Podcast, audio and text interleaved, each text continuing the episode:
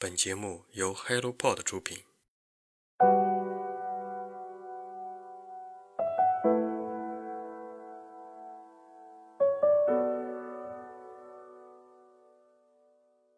她是一位出生在四川的汉族姑娘，却因为书写新疆被读者熟知。她的笔下明明描写的是艰辛，却治愈了无数人。十几年前第一次读它，被它轻松幽默的文字深深打动，疯狂向同学推荐。十几年后重读他的书，他已经变成了当代年轻人的娟姨，但是文字依然温暖而灵动。他让我们了解了不一样的新疆，了解了阿勒泰，了解了哈萨克牧民的生活。他就是作家李娟。你好，我是清河。今天分享的是李娟的《冬牧场》。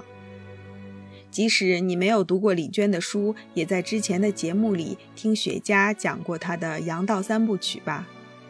李娟在再版序中说，《冬牧场》是自己目前为止最重要的一本书，是写作上的最大自信。如果非要选一本书作为代表作的话，他认为非《冬牧场》莫属。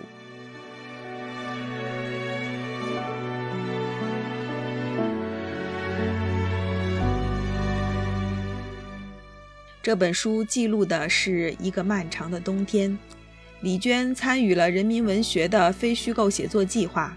2010年到2011年冬天，在新疆阿勒泰地区，跟随迁徙的羊群进入乌伦古河南面广阔的荒野深处，观察并记录牧民的冬季放牧生活。这次进冬窝子，要和牧民同吃同住三四个月。起初，李娟和妈妈雄心勃勃，打算选一户满意的人家同行。结果谁都不愿意带个汉族姑娘上路，主要是怕麻烦，而且也不认为她能帮上什么忙。再加上很多牧民不会汉语，还没出发就感觉困难重重。最后，妈妈选择了居麻一家，因为他们家欠了李娟家好多钱还不起。妈妈让李娟这几个月把钱全吃回来，听起来是不是既荒谬又合理？居麻家的冬牧场不算远，只用三天的行程就可以到达，但这趟旅程仍然是足够辛苦。李娟和居麻的女儿加玛负责管理驼队，两位邻居管理羊群和大畜。天寒地冻，李娟身上穿了太多层衣服，笨重拘谨。连扭一下脖子都很困难，可还要赶着牲畜赶路。路上如果东西掉了，需要下马去捡，就会很麻烦。壶里的水早已经冻成了冰坨，手里的干奶酪也硬得咬不动。这样一天下来，只有到了晚上休息前才能吃喝。晚上的临时帐篷只是两排房架子上盖些毡片，里面也是四处漏风。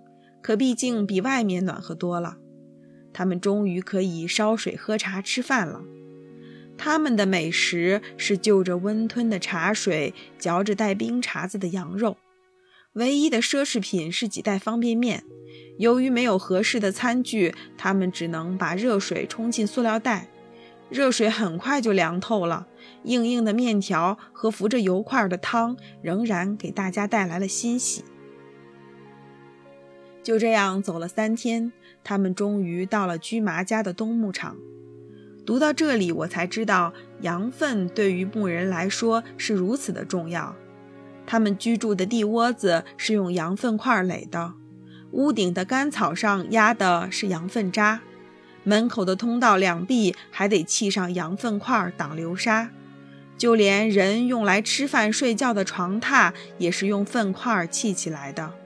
而羊圈周围晾晒的粪块是下个冬天的燃料，牧民们实实在在是生活在羊粪堆里的。冬牧场的生活异常枯燥乏味，除了放牧，他们唯一的娱乐是一台电视机。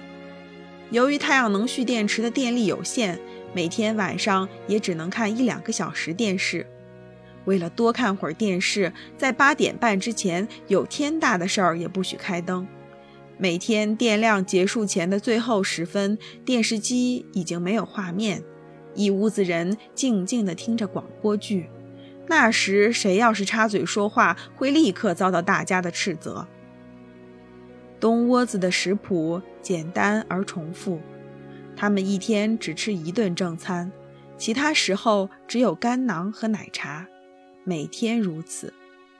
即使所谓正餐，也得三四天才能吃到一次肉，其他时间要么擀面条，要么拉面，要么蒸米饭，总之是主食上面点缀一点点蔬菜。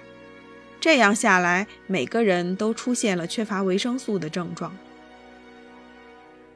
生活如此艰辛，但李娟的语气却总是轻松愉快的，带着一种把自嘲当作乐趣的洒脱。和他生活在一起的驹麻一家也总是乐呵呵的。在零下三十五度的气温下，李娟总是不由自主地无限靠近火炉。驹麻说：“你要干什么？吃炉子吗？”晚上实在太冷，李娟睡觉的时候不但要钻进睡袋，还要在上面再捂一床几公斤重的羊毛被。驹麻称她为“麻袋姑娘”，总是说。要是晚上熊来了，可怎么跑得掉？驹麻在外面放了一天的羊，回家后会突然搂着嫂子呜咽：“老婆子，八小时没见了。”即使生活艰苦，牧民们还是要保持干净体面。